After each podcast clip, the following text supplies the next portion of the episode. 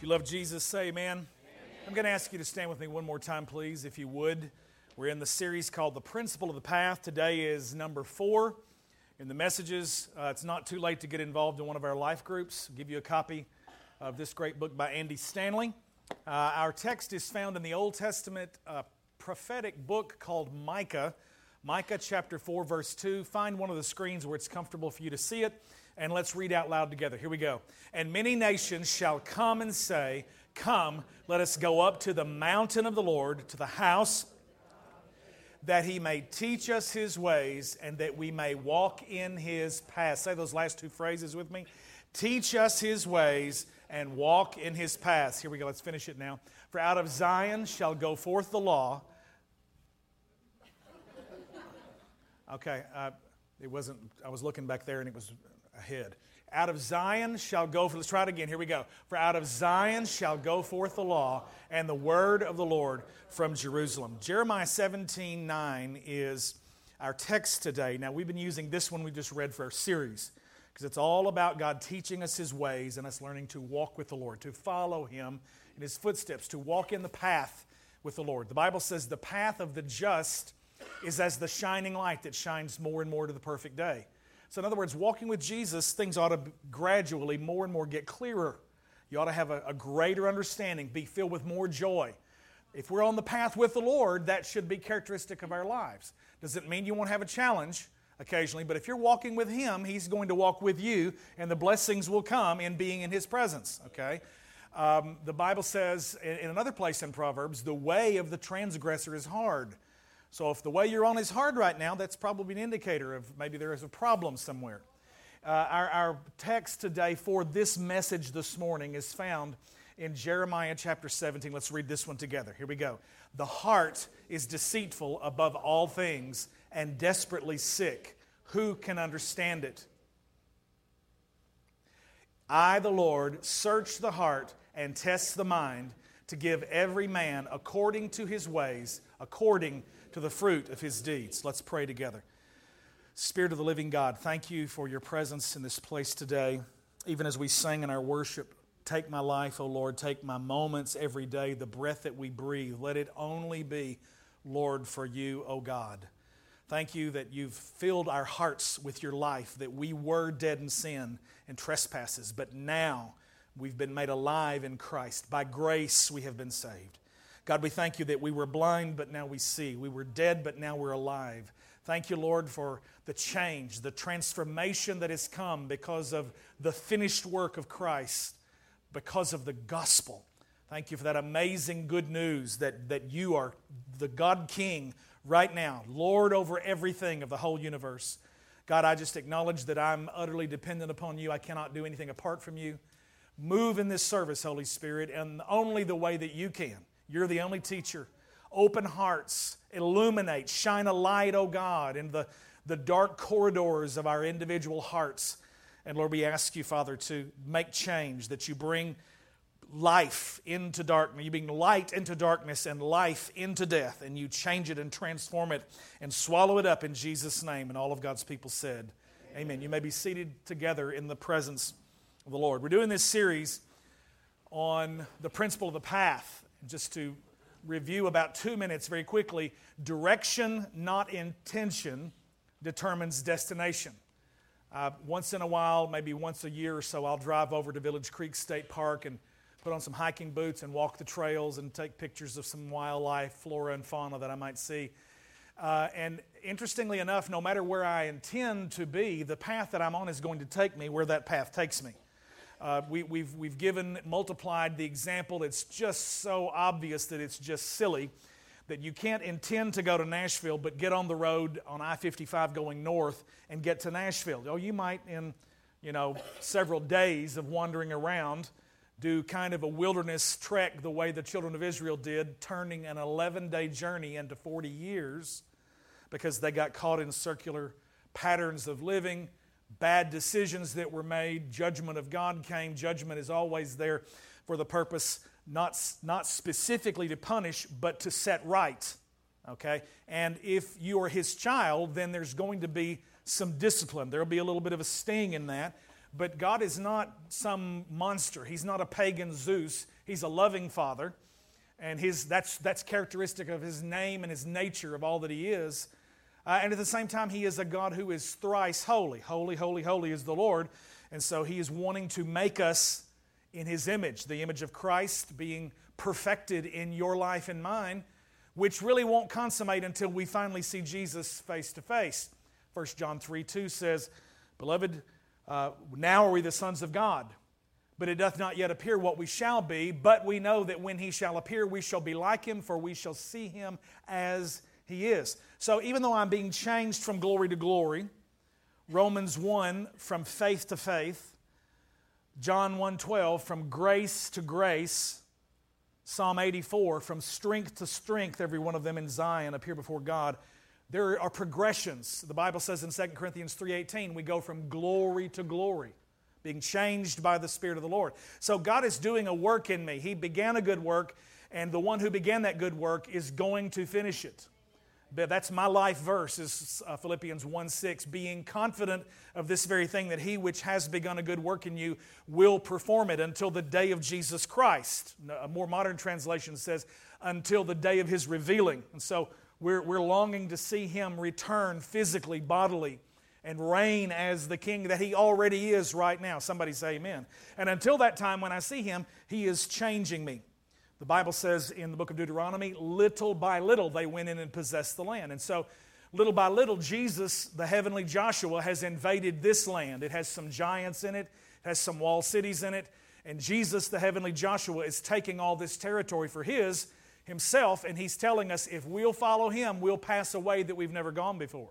Remember to review quickly if you look around and you've got spiritual deja vu and you feel like that your life is just going in circles, then that's a pretty good indicator that you hadn't learned a lesson that you need to learn.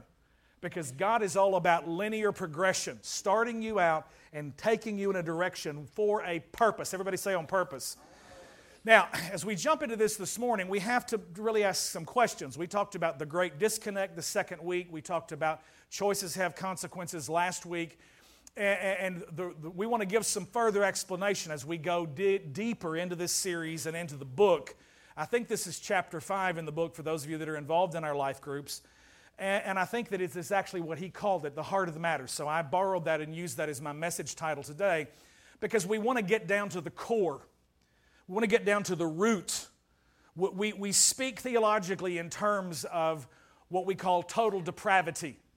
And that every one of us, down to the very root of our being, we are touched through and through with this issue of sin. Um, and I, have been wrestling this thing down for uh, the last couple of weeks on how I was going to try and present this because I really don't want it to turn into a psychology lesson. I don't want this to be uh, a remembrance of uh, your sophomore class, uh, Psych 101, okay? Um, I want to bring some biblical understanding of the issues that we face as believers, in that when we get saved, really what happens? Uh, and do we really understand what the word saved means? So many times, saved has been reduced, it's been boiled down to just meaning you're forgiven and you're going to heaven. But the Greek word soteria, from the root Greek word sozo, literally means complete deliverance. And in most circles, you don't hear those kinds of terms, that definition being ascribed to salvation. We just normally think of salvation from hellfire or from the wrath of God or from the penalty of our sin. And certainly, forgiveness is one of the multiples of benefits of salvation. But that is not salvation. Forgiveness is not salvation. Somebody say amen. amen. Forgiveness is one benefit of salvation. Salvation literally means that you have been transferred from the kingdom of darkness and you have been set down into right now the kingdom of God's dear son. That's what Colossians 1:14 says. He has delivered us from the domain of darkness and he has translated us into the kingdom of his dear son. I am accepted in the beloved. I am part of now the kingdom of God. The kingdom of God is not something that I inherit when I die. As a matter of fact, I become part of the kingdom when I'm born again. Now, Southern gospel music, as wonderful as we probably all love it to some differing various degrees on the spectrum in the room, has warped our understanding of heaven and of the kingdom and all of these kinds of things, and it's put it off to the future It's not for us, it's for the Jew only, and it's only in Jerusalem. And it's not until after some seven year tribulation and a rapture event and all of these different kinds of things that bring about nothing but confusion in the body of Christ. And the reality of it is, is the kingdom is not something way off in the future. The kingdom of God is, is. Every one of the parables, Jesus said the kingdom of God is. It is a present tense reality. Everybody say the kingdom of God is right now. Now, it is here already, but it's not here in its fullness. You are in the kingdom right now. The kingdom of God is in you, Luke 17 says.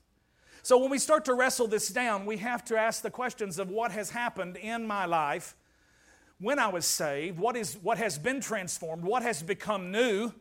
Is there any old that is lingering that I have to deal with? Okay. Most situations in gospel centered churches never even speak to these issues. And I don't just mean on Sunday mornings, I mean Sunday night and in Sunday school classes and all of that together. Because to be quite honest with you, there is very little real understanding on what we call the finished work of Christ. And that what he did, he completely declared it done. That is not just the penalty for your sins, but that is paying for your complete and total deliverance, salvation okay? Because in so many places it is stopped at the little reductionist view of the gospel in that it's forgiveness of sins and a home in heaven. And Jesus didn't come and die for you just so you could be forgiven. He came and died for you so you could be delivered and get set free from the sin that is, that is hanging over your life. Come on, somebody. Forgiveness releases us from the penalty of sin. Deliverance sets us free from the power of sin, from the bondage of sin. Okay? Now, let me qualify this because some of you are already thinking, man, is he preaching perfectionism? And it's hilarious to me how people will always throw that up, and I'm going, seriously? It's like that's the first thing out of the chute. It's like people want to make sure that they can plan on sinning. Think about that one. Let me just say, if you really learn to start walking with Jesus, it'll be at least a couple months before you have to wrestle down any kind of perfectionism. Now, let's get real. It'll be until we see him face to face. That's the truth. There's still issues that He is working on in me. He has begun a good work, but my focus is no longer on what I used to be. My focus is on who I am now and what I'm becoming in Christ. The body of Christ is so defeated in so many places because Sunday after Sunday after Sunday, the preaching is focused, it's total depravity, run up the flagpole, and it's a room full of people that are largely already saved and filled with the Holy Spirit, walking with Jesus Christ to some degree or another on that spectrum of spiritual maturity. And you would think Linda Ronstadt was the choir director because everything that is preached and sung about is how awful and low down and nothing but a worm, and you're just a no, no good, low down sinner. And you're no good, you're no good, you're no good, baby, you're no good. I'm going to sing it again. Come back next Sunday and I'll say the same thing and we'll sing it again. It's quiet in here. Amen.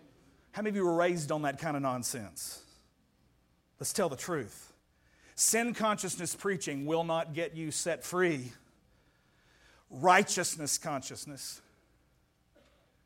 Most churches this morning, the whole focus is going to be on sin. Sin, sin, sin. Sin is the central aspect of it. It is the gospel of sin management. And if Christ dwells in your hearts by faith, Ephesians 3:17, in those places, if all they're still talking about is the depravity of man, they're still preaching a man centered gospel. You will never hear me get up here and preach more about your sin than I do Jesus' righteousness. Come on, the focus is Jesus' righteousness. It's how it's not how awful you are, it's how good he is. And guess what? Because he lives on the inside of you now, that's changing who you are. Come on, somebody. Help me, Holy Spirit. Too many times in too many places, Jeremiah 17 9 becomes the verse that trumps all the other verses in the Bible about the heart. And I understand my, my wonderfully beloved conservative Bible teachers are trying to come up against the pop psychology that comes across a lot of very um, prosperity gospel driven pastors' pulpits with big cheesy smiles. And, you know, nothing wrong with having a dream, but when that becomes the whole focus and it's not about Jesus being the center, then you can know you're probably what the gospel is in the Word. Somebody say amen. Now, I, I want you to recognize these guys will tell, regularly say, because we hear it. We hear it from Dr. Phil, we hear it from Dr. Oz, we hear it from Oprah. We hear it from, you know, famous TV preachers that, you know, want to give you your best life now and all that kind of stuff. And I'm not going to name any names, even though I probably cued 90% of the people to who I'm talking about right there with the name of the book. And I'm not into bashing anybody because he will stand before God in terms of what he's preached, just like I will, and give an account. I think that so many times, though, we end up knee jerking and reacting. And a number of these conservative guys have said, all of this advice that you always get on trusting your heart, well, if all else fails, you don't know what to do, just trust your heart. And they said, that's the worst thing that you can ever do. Bad advice. You can't trust your heart. And, and I want to go back this morning and I want to ask the question. Though I agree with that advice, I just don't think that it's entirely the full truth. Because I'm going to show you today that not only can you not trust your heart, you can't trust your mind either. Because your mind can think up a lot of things to justify what your heart is feeling you ought to be doing, and you can talk yourself into anything. And the advice always comes from my Reformed conservative brothers, of which I'm a part of that camp. And they will say, You can't, you can't ever trust your heart. And I don't think that's the, the truth. I want you to look with me to Jeremiah chapter 17, and I'm going to go back and I'm going to put this in context. The, the, the student in Bible school learned it this way a text without a context is a pretext. And what we do so many times is we proof text. We pull one verse out of the scripture in order to be able to justify a particular belief when you can't do that. You have to pull all the verses that speak to that topic out of the scripture and use all of them together in order to be able to arrive at what the biblical answer is. And far too often, Jeremiah 17 9 trumps all the other verses about the heart in the Bible. And next week, I'll be preaching on preventing congestive heart failure. So, we're going to be talking about the Bible says that you can do to make sure that your heart is in right alignment with the Word of the Lord. Okay? But let's get the context here. Thus says the Lord, verse 5 in Jeremiah, and this is not on your screen, so you have to listen. Cursed is the man who trusts in man and makes flesh his strength, whose heart turns away from the Lord. Where is the heart? Turning away from the Lord, okay? He is like a shrub in the desert, he shall not see any good come. He shall dwell in the parched places of the wilderness in an uninhabited salt land. Now he's about to turn and shift the whole focus from the cursed man who trusts in man and his arm, his flesh as his arm of strength. And he turns now in verse 7, he says, Blessed is the man who trusts in the Lord, whose trust is the Lord.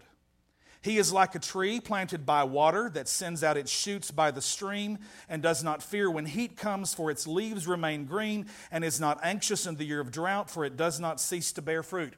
That is almost word for word what I prayed over the new members this morning out of Psalm 1.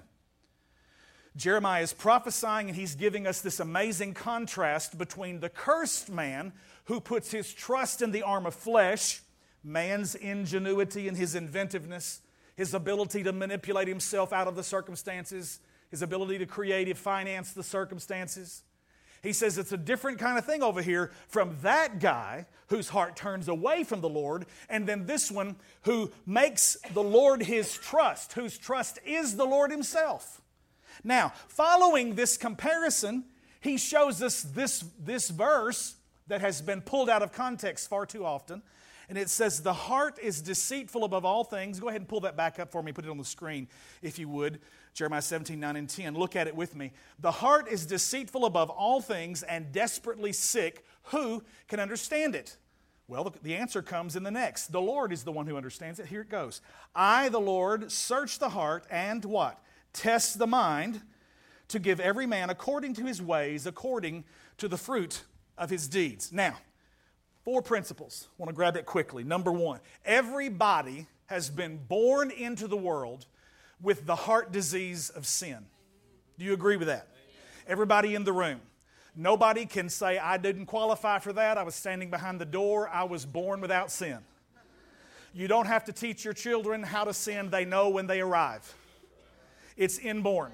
You don't think they do. You just can't imagine that little precious doing anything that would be against uh, honesty and integrity and the law of God, you just wait until a sibling comes along, and then all of a sudden it's great. You know, when you have one kid, that's one thing, but in, when you have two, it's a whole different situation, especially if they're a little bit close to the same age, and one takes the toy of the other one. And the other one rises up in divine retribution and smacks the you know what out of the other one. And you come in and you're standing there and you see the little older one has a red handprint and the younger one has a red face and he says, What did you do? And the older one says, I don't know.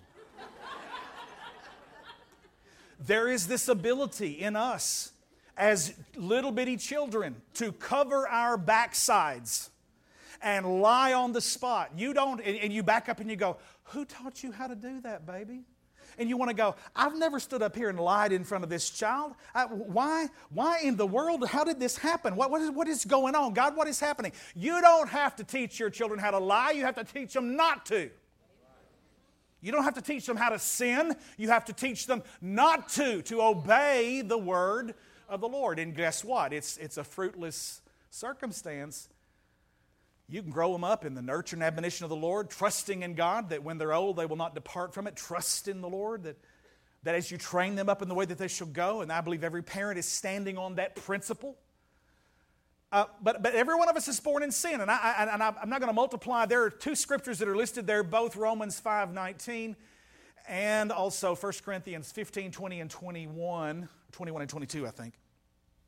I gave you just for you to be able to check out. And both of those verses talk about the two men that are in the earth. Technically, there are only two men on the planet Adam and Christ. The first Adam and the last Adam who came to bring a lasting end to the first Adam. Adam is the man of sin, Christ is the man of righteousness. You either identify with one or the other. 1 Corinthians 15 says, In Adam all die, in Christ shall all be made alive. By one man's sin, disobedience, by one man's disobedience, sin reigned in all men, made the many sinners, is what the scripture says. and then it says in Romans 5:19, it says, by one man's obedience, righteousness. The many have been made righteous. You can't dwell in both camps. You are not of Adam and of Christ. You are born naturally. Adam is your father. When you are born again, you are born into a whole new family, into a whole new nature, into a whole new name and identity. Are any of you tracking with me this morning? So I want you to realize that when I'm preaching this, I'm preaching this to believers. But there will be an opportunity at the close that if you sense the convicting power and presence of the Holy Spirit, that what we're preaching, the goodness of God revealed in the new creation in your life and the finished work of Christ, it can become yours. The Holy Spirit is walking these aisles in this place this morning. Number one, we've already said it everybody is born with the heart disease of sin. You know, I, I included a quote there by a, a world famous philosopher right underneath that verse of scripture there. Uh, in case you didn't know it, he regularly appears on Duck Dynasty. His name is Si Robertson. You read it out loud with me if you would, please. It ain't gun control we need, it's sin control. Now, I'm not opening that can of worms to, to talk about legislation on guns. That's not where I'm coming from. His point is very simply and very astutely stated, articulated, was this You can make all the laws you want to and all these different kinds of behaviors, but until you deal with the root cause, which is sin, you, you can't control that. The, the, the real issue is not the gun in the man's hand, the issue is the heart in the man that has the gun in his hand. And it's what you're using it for, the intentions by which you load up and cock that trigger back or that whatever. You get my drift. Number two, the new birth, be, I'm sorry, uh, yes, number two, the new birth brings you a heart transplant. The new birth brings you a heart transplant. This is the reason that I think that Jeremiah 17 9 should not trump all the other heart scriptures in the Bible. Listen to this Jeremiah 17 9. And I will give you a new heart, and a new spirit I will put within you And I will remove the heart of stone from your flesh, and I will give you a heart of flesh, and I will put my spirit, capital S, within you, and cause you to walk in my statutes and be careful to obey my rules. Everybody say, new heart, new spirit. Okay, now, I, I just want to say something to you. There's a little line there, two lines, not a paragraph full, but it, it says this. Look at it with me. You don't have to read it out loud, just look it along with me. New birth brings new life that includes a new nature a new name written down in glory. Yes, it's mine. Yes, it's mine. We all sang that years ago. A new name is a new identity and a new standing, which is righteousness. I'm covered with the righteousness of Christ, so I have a whole new standing before the Father. All of that is part of what we call the new creation in Christ. And unfortunately, not nearly enough of this is preached in far too many churches. It is only a sin consciousness that is regularly hammered on, and it's no wonder people in the body of Christ live in constant defeat because they're told, hey, expect it, you're going to sin a little bit every day. And I'm going to tell you, you have a new nature on the inside of you, and you don't have to believe that lie. You have a choice. You once were blind, but now you see. You have the ability and a heart right now that's new on the inside of you, and a mind that needs to be renewed. And we're going to talk about that in the next point where you have the ability to, dis- to distinguish between light and dark, and between goodness and evil, and between life and death. Come on. You didn't used to because you were dead in sins, but now you're alive in Christ. And so, if you really believe amazing grace and that it is amazing, I once was blind, but now I see, you have the ability to see. As a matter of fact, Jesus told Nicodemus, who was a ruler in the synagogue, who came to him by night because he didn't want his Pharisee brothers to find out that he was interested in this new teacher who'd come on the scene preaching the gospel of God. He asked Jesus some questions and he says, Nicodemus, except you're born again, you cannot see the kingdom of God. Except you be born of the water and the Spirit, you cannot enter the kingdom of God. So even seeing what we're talking about this morning is completely contingent upon whether or not you have been only born under Adam or whether you have been reborn in Christ. Everybody, you need to be born again. Because that's where the new creation comes and transformation takes place. Now, the, the, the, whole passage even of john 3.16 that's the context. For some reason john 3.16 has been boiled down only to mean forgiveness and forgiveness the word is never even in the passage. It's not the subject of it. John 3 is all about a whole new kind of life being born again seeing the kingdom walking with god entering into the kingdom of god. It's a new life based on a new birth. Some of you are looking at me like a cow at a new gate this morning because you've never heard anybody preach like this Forgiveness is a benefit of salvation, but it's not salvation. Salvation is completely delivered, set free free from. You don't have to stay in the cycle of, of every time you turn around and you sin that same sin again, whatever your flavor is and what you're stuck in. Oh, if we, if we confess our sins, He is faithful and just to forgive us our sins and cleanse us from all unrighteousness. Jesus, please forgive me. I've done it again. And you know what? If you're doing that very often, you need to get the revelation that the gospel is not just Jesus dying to forgive you, but He died to deliver you. Somebody, somebody put your hands together. Now, if you never hear that preached, faith never arises in your heart to take hold of that promise. Guess what? Most churches, it's just a boiled down, little bitty reductionist view of the gospel. And thank God that much is there because when it's preached, faith arises and people get saved and they know their home in heaven is secure. But oh my goodness, how very little of what this whole new life is about is even included in that package. Somebody says, well, it really doesn't matter, Pastor. You know, if we, if we get them saved, we can teach them about being Lord later. No, because people don't get it that way. You got to know from the outset, He's Lord of your life. He's the boss, He's the king. He's not just the priest who does something for you, but He's the king who demands something of you. Come on, don't shout me down now this morning. I'm preaching real good here. If there isn't something fundamentally different about the new heart, then what's the point? If you're telling me the new heart that I have, I still can't trust it any more than I could the old one that I had, then what's the point? Think about that. That, that I kind of bounced that one around and it, threw it out there, and it just sort of came rolling back up here. I, am gonna, I'm gonna, I'm gonna go up for the shoot, and I'm gonna th- do it again. If there isn't something fundamentally different about the new heart, then what's the point? Besides, Ephesians 3:17 says Christ dwells in our hearts by faith. I don't think you can keep living the same way you used to live before you met Jesus as Savior and Lord and keep claiming He's Lord of your life. Something has to progressively begin to change. That doesn't mean you get up from the altar and everything is perfect. I'll be the first one to testify. He's still working on me. But He's working on me. And that means some conviction of the Holy Spirit is moving and working in my heart and my life. Somebody, listen, none of us can use the excuse of original sin because we were all born that way. We're all born in sin. And if you're using your first birth as the excuse behind your behavior, whether it's an alternative lifestyle, whether it's a chemical addiction, whether it's something that you just can't manage or you can't bring under control, and you just say, Well, I can't help it, I was just born this way. Well, you know what? So was everybody else on the planet. We were all born in sin. We were all born with some kind of proclivity toward some kind of wrong. And the issue that Jesus says is, you can't keep living like that. You must be born again. Don't, don't, don't tell me I was just born this way. I'll just say, well, you know what? You need to be born again. Look at your neighbor and say, Have you been born again?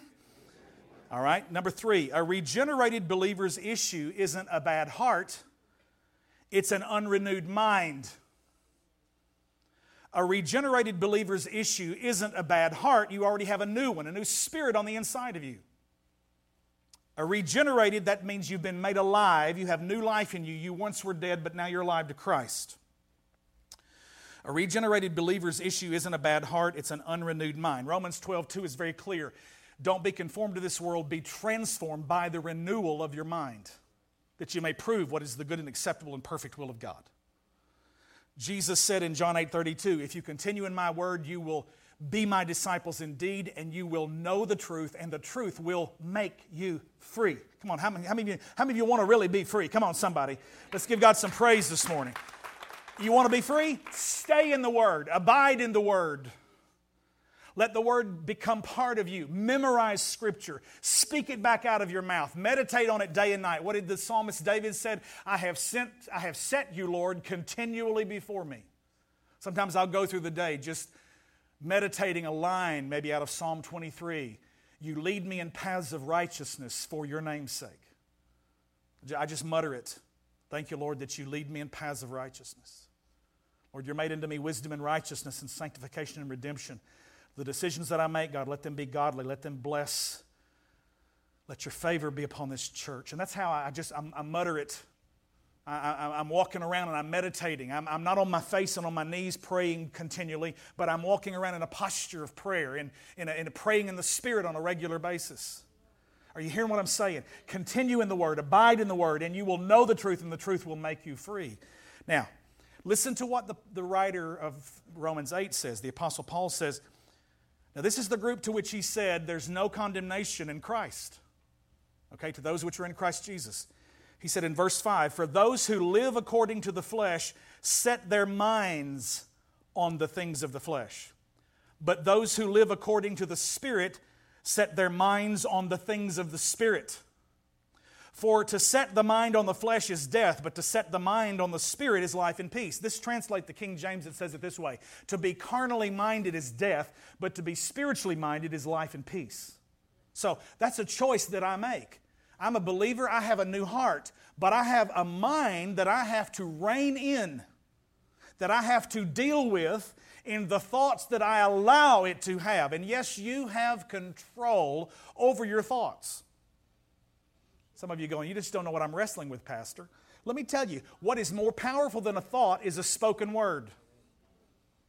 The words you speak out of your mouth are more powerful than the thoughts that you're wrestling with. That's why you need to learn to commit some scripture to memory and then speak the word of the Lord and take it up as a, as a sword where you can cut the head of the enemy off.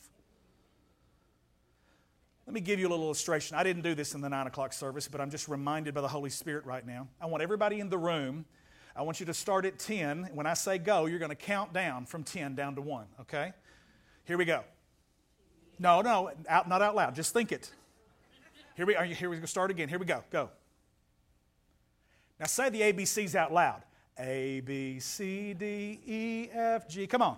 H I J K. H, I, J, K, L, pimento cheese. Stop. What happened to the count? The thought was arrested by the power of the spoken word. Words are more powerful than thoughts because when you speak, you just have overtaken the realm of your thought. When you're tempted, you go, Lord, your word have I hidden in my heart so that I might not sin against you. God, my flesh is screaming at me. I want to do that. In the name of Jesus, right now, the gospel is not about me being forgiven and going to heaven. The gospel is about Jesus deliver me in the middle of this temptation. Are you hearing me? That's the gospel that we don't hear preached. It's the finished work of Christ reapplied to my life in the middle of the struggle that I'm facing right now. Hear that. He says, For the mind that is set on the flesh is hostile to God, for it does not submit to God's law. Indeed, it cannot. Those who are in the flesh cannot please God. You, however, are not in the flesh, but in the Spirit. If in fact the Spirit of God dwells in you, anyone who does not have the Spirit of Christ does not belong to him. Now, hear this, and I've got one more point, and thank you for coming. You're just going to help me set this up right here. What did we say previously? New birth brings new life that includes a new nature, a new name, a new standing. All that's part of the new creation. The one thing that's not mentioned there is it doesn't say anything about getting a new mind. What you have to do is you have the challenge and the charge to renew your mind, to renew your thinking. Because so many times you're living out of the memory of the old man who is dead. Come on, somebody if, if the old man's already been buried and you're still 20 years later, his clothes are hanging in the closet, and you're still living out of the memory of the old man, are you hearing me this morning? You need to renew your mind because Adam is dead. Your husband is not Adam anymore. Your husband is now Jesus Christ, and he's not a wife beater, he's not a verbal abuser. That's that whole answer to Paul in Romans 7, where he talks about once the spouse has died, you're no longer bound by marriage laws anymore because they're dead. And he's not just all of a sudden giving a marriage seminar in the middle of a passage on sin. He talks about how sometimes I, I want to do the things that I don't want to do, and I ended up not doing what I should do. And that whole thing, that struggle back and forth, it's because of living out of the memory of the old man. But Adam's dead, Christ is alive. And so, what I have to do, he said, you reckon yourself dead to sin and alive to Christ. And you renew your thinking and who you are now as a new creation in Christ Jesus. I've got a new birth. I have a new life coursing through my veins. I have a new identity, a new name written down in glory. I have a new nature. I have new righteousness that it's not mine, but it's Christ that has been imputed to me. He became my sin so I could take on His righteousness on my life. And far too often, it's just week after week the emphasis on how awful the sin is and not how great the righteousness is. And I'm looking at a room full of people that He died so that you could enjoy the benefits of that. Are you hearing me this morning? Last point, and it's just the scripture, that's all I need to say. The word goes too deep for deception.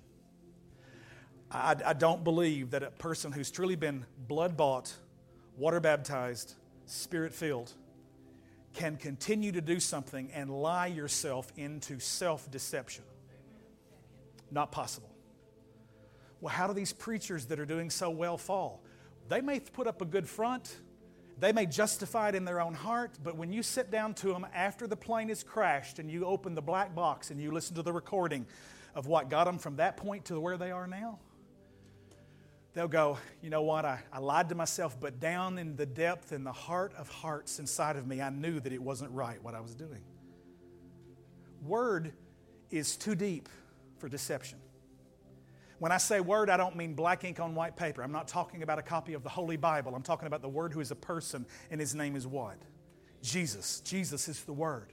Now, in light of that, Let's see if that's not what the writer of Hebrews was saying. Listen, for the Word of God is living and active, sharper than any two edged sword, piercing to the division of soul and of spirit, of joints and of marrow, and discerning the thoughts and the intentions of the heart.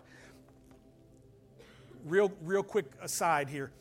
I, I am what's called a trichotomist. I believe that there are three parts in man. Other wonderful Bible teachers believe there are two, and they what are called a dichotomist. It's really a non essential, it really has become a sort of an inner debate in the household of faith. I, I, I, believe that this, this passage right here is what decided it for me. Because if the Word of God is able to distinguish between two, soul and spirit, then I subscribe to this idea of what 1 Thessalonians 5.23 says, the God of peace preserve you wholly, W-H-O-L-O-Y, holy, your whole person, spirit, soul, and body. Everybody say spirit, soul, and body. And most of the times people are so body conscious, they quote it backwards. They say body, soul, and spirit. And that's because we are so used to identifying and seeing ourselves as this instead of realizing the person who I am is what's on the inside. Say this with me man is a spirit, he has a soul, he lives in a body. We're stamped with the threeness of God. God is a spirit, John 4 24. God has a soul, mind, will, and emotions. God lives in a body, and I'm looking at the body of God right here this morning. It's a many membered man. Are you hearing me? So we're stamped with that threeness.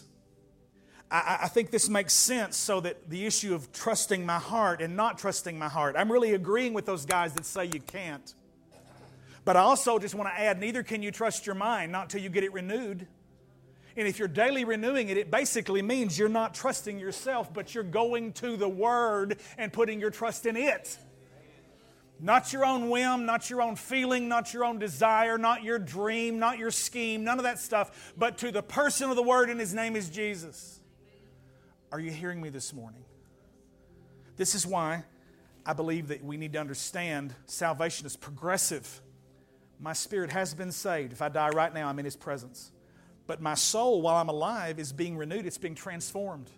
What I think, my mind, my will, my emotions. My mind is what I think, my will is what I want, my emotions are what I feel. And Jesus said if, if a man can lay down his suke, his soul, if he lose his soul for my sake, then he will find Zoe, the life of God that is eternal.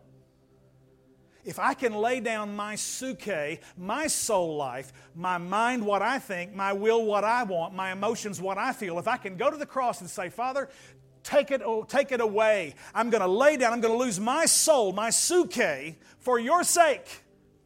What I think is not important. What I want is not important. What I feel is not important. And when I do that, it's amazing how He will give me the mind of Christ.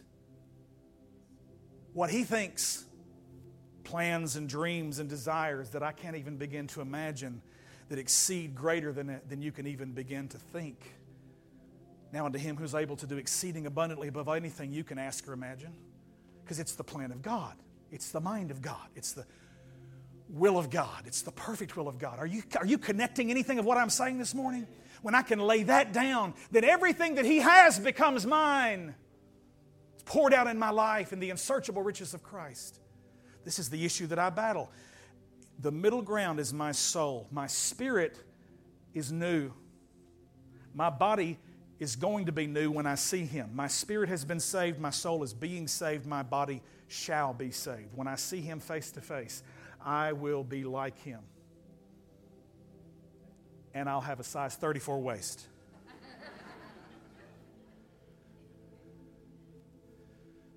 Just trying to get your attention. My spirit is alive to him, but my soul, if it's unrenewed, it's going to go with the desires of my body. What is it craving? I can be a brand new believer with my spirit alive to Christ. But because my soul, my mind, what I think, what I want, what I feel has not been renewed in the Word of God, it'll go with the body every time. But once, once I start to renew my mind, what I think, what I want, what I feel, my mind, my will, my emotions, and I get it lined up with my spirit, the body will come in line every time because two outnumbers one any day. Are you hearing what I'm saying? This can become an understanding in your pursuit for God that will bring deliverance into your life. It'll teach you that you can't trust anything of yourself, period. Not your heart, not your mind, when they're apart from Christ. But you're not apart from Christ anymore if He's your Savior and He's dwelling in your heart by faith. This is the concluding scripture that I'm sharing Proverbs 3. It all of a sudden comes into line when the writer of the Proverbs says, Trust in the Lord with all of your heart.